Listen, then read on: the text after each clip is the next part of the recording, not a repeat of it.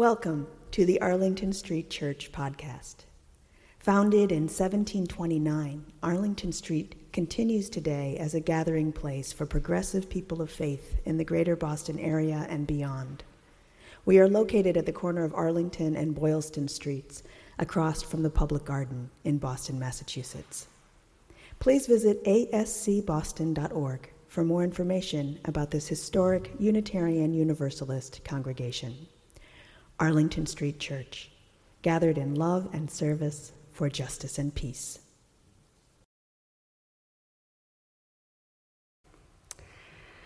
I was just like Juniper when I was a kid. Actually, I think I still am. But as I got older, I noticed that there were fewer and fewer Mrs. Novaks in my life. Where wonder was once encouraged, it became discouraged. I remember one of my earliest memories of this shift. I was in Miss Frey's math class at Mount Assisi Academy High School. I never liked math class, but I was a good student and I tried hard even when I didn't like what I was doing, mostly because I was afraid of getting in trouble. Miss Frey was teaching us algebraic word problems. The train was going at some pace and needed to travel some other distance. With the information she gave us, we were supposed to figure out when the train would arrive. I took out my pencil and my paper and started in good faith, but then something took over me. A creative energy washed around me, and I lost track of time and space. I scribbled away. Now, in hindsight, Miss Frey must have been excited to see me so deeply engaged. Maybe she thought I finally was excited about math. Miss Frey called on me. Allie, what answer did you get? She asked. I was annoyed that someone was snapping me out of my thoughts. I looked up, and then my heart froze. And then I looked down at my paper, and my heart sank. Oh no. I don't know, Miss Frey. I'm sorry, I said quietly. Come up here, Allie, Miss Frey said with clear disappointment, and bring up your paper. I brought up my paper, and Miss Frey looked at the elaborate drawing. What is this, Allie? she asked, sounding suddenly exhausted. Well, I really did try to figure out the problem, I said. But then I started wondering who was on the train and where they were going and why and who they would meet on the way. So I started to craft a story. Miss Frey just shook her head. Allie, you really need to be an adult and start paying attention, she said. Miss Frey is one of many adults who has seen my wondering and my wandering as a distraction from what I should be doing. Get your head out of the clouds. Stop chasing butterflies. Come back to reality. These are phrases that I've been hearing as I've grown up. As a culture, we value what can be identified and measured. Success cannot just be felt, it must be produced tangibly. But we are finding that what Mrs. Novak from our story what she knew to be true, that we need time to wonder. We are now proving this. We are finding that allowing ourselves to be inspired is incredibly important. Scott Barry Kaufman is the scientific director of the Imagination Institute in the Positive Psychology Center at the University of Pennsylvania, which just sounds amazing. Um, in his Harvard Business Review article, Why Inspiration Matters, Kaufman tells us this Inspiration awakens us to new possibilities by allowing us to transcend our ordinary experiences and limitations. Inspiration propels a person from apathy to possibility and transforms the way that we see our own capabilities. In his research, Kaufman found that inspired people were more open minded, they were more motivated, and they had higher self esteem and higher self belief. Anna Mikulak is the Associate Director of News and Information at the Association for Psychological Science.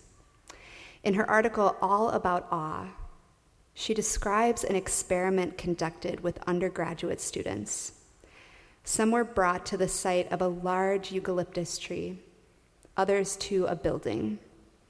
The students looking at the massive trees reported feeling awe.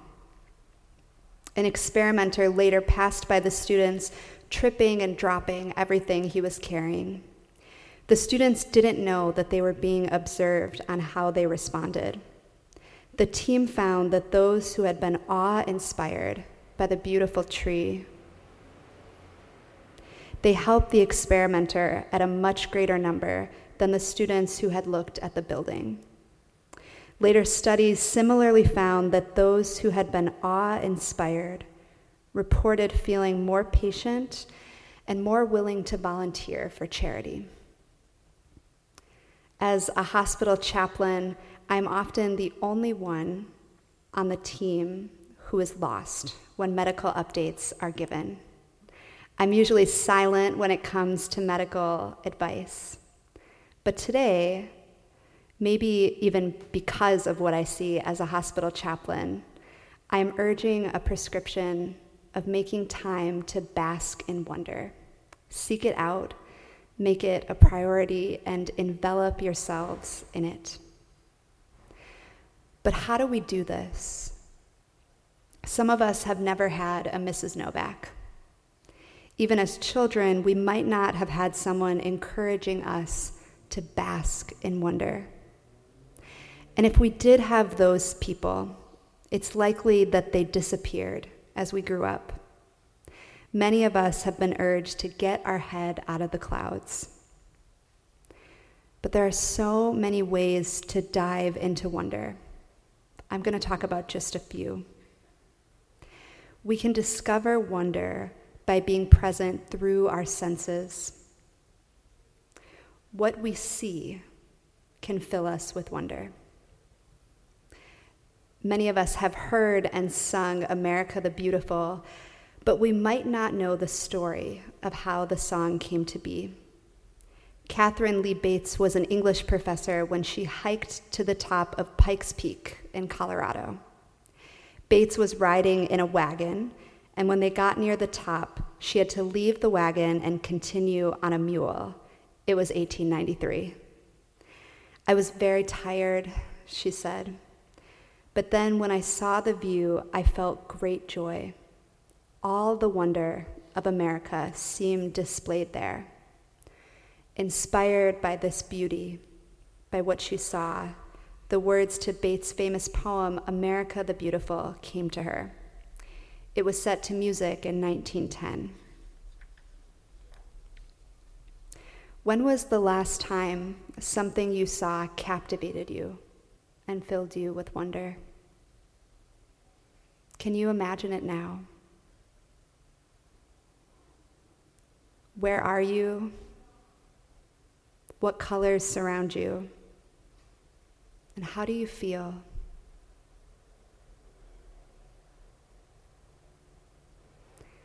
we can find wonder through what we see.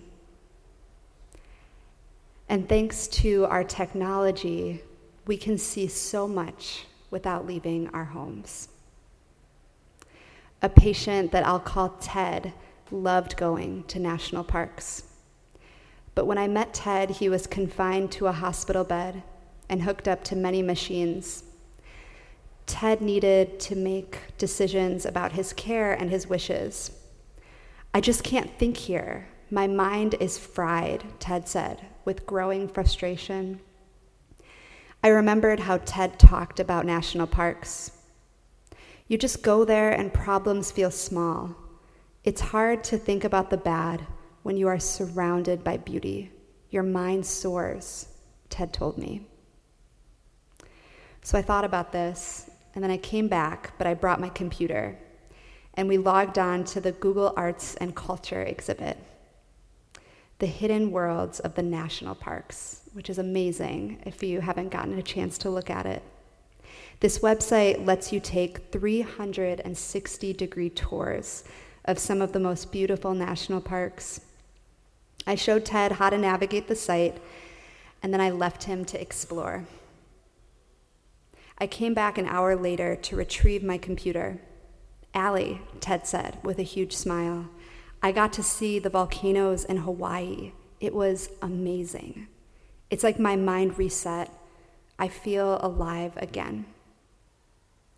This time, virtually visiting the volcanoes and seeing their beauty gave Ted time to bask in wonder from his hospital room.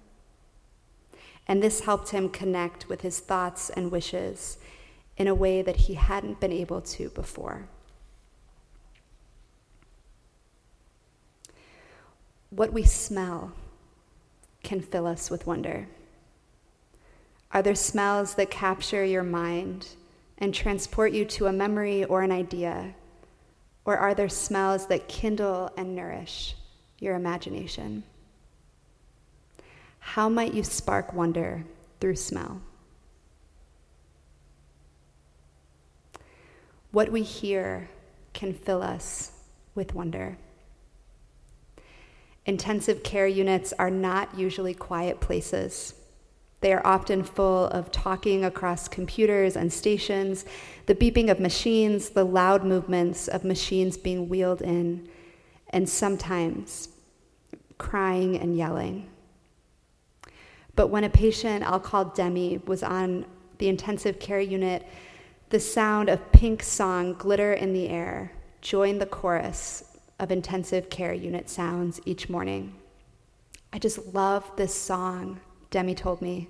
Why? I asked. I don't know. It just seems to speak to my soul. I'm more alive when I hear it, and that I can't explain why, that's part of the magic. Are there sounds or songs that fill you with wonder?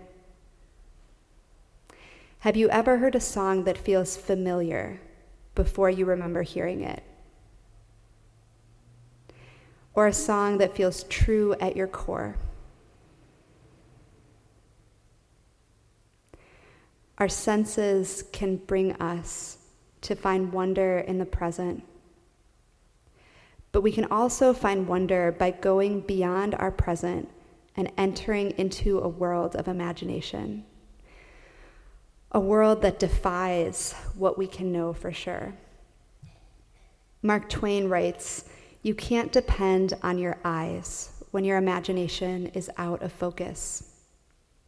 Juniper, in the story we heard earlier, Juniper finds wonder in the world that she creates, and it then has a profound impact on her reality.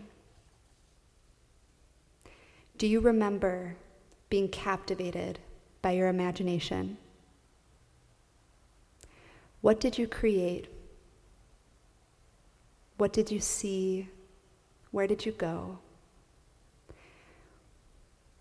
How did you feel while you were imagining? When was the last time you let yourself rest in imagination?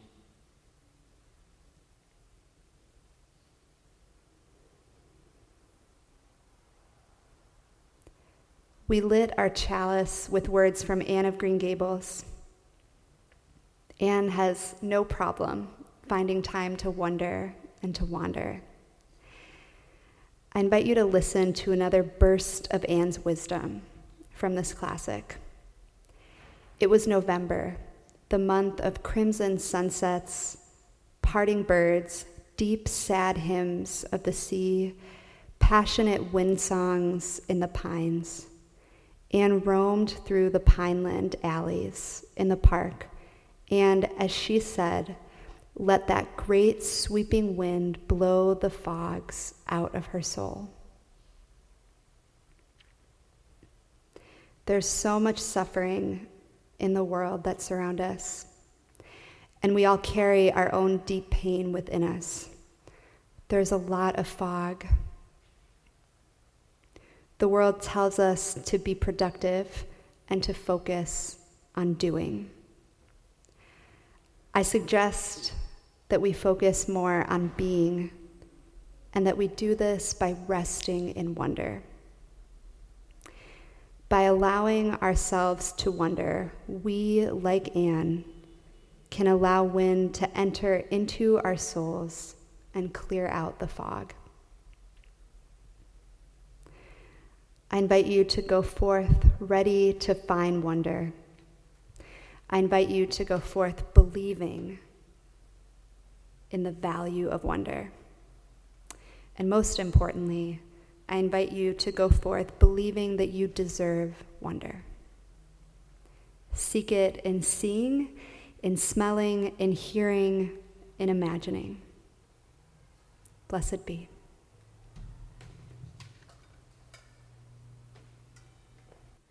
Thank you for listening to this week's podcast. We would love to hear from you via email at office at ascboston.org or through our Facebook page. If you would like to support the good work of Arlington Street Church, please consider a contribution by check in the mail or through our website, ascboston.org.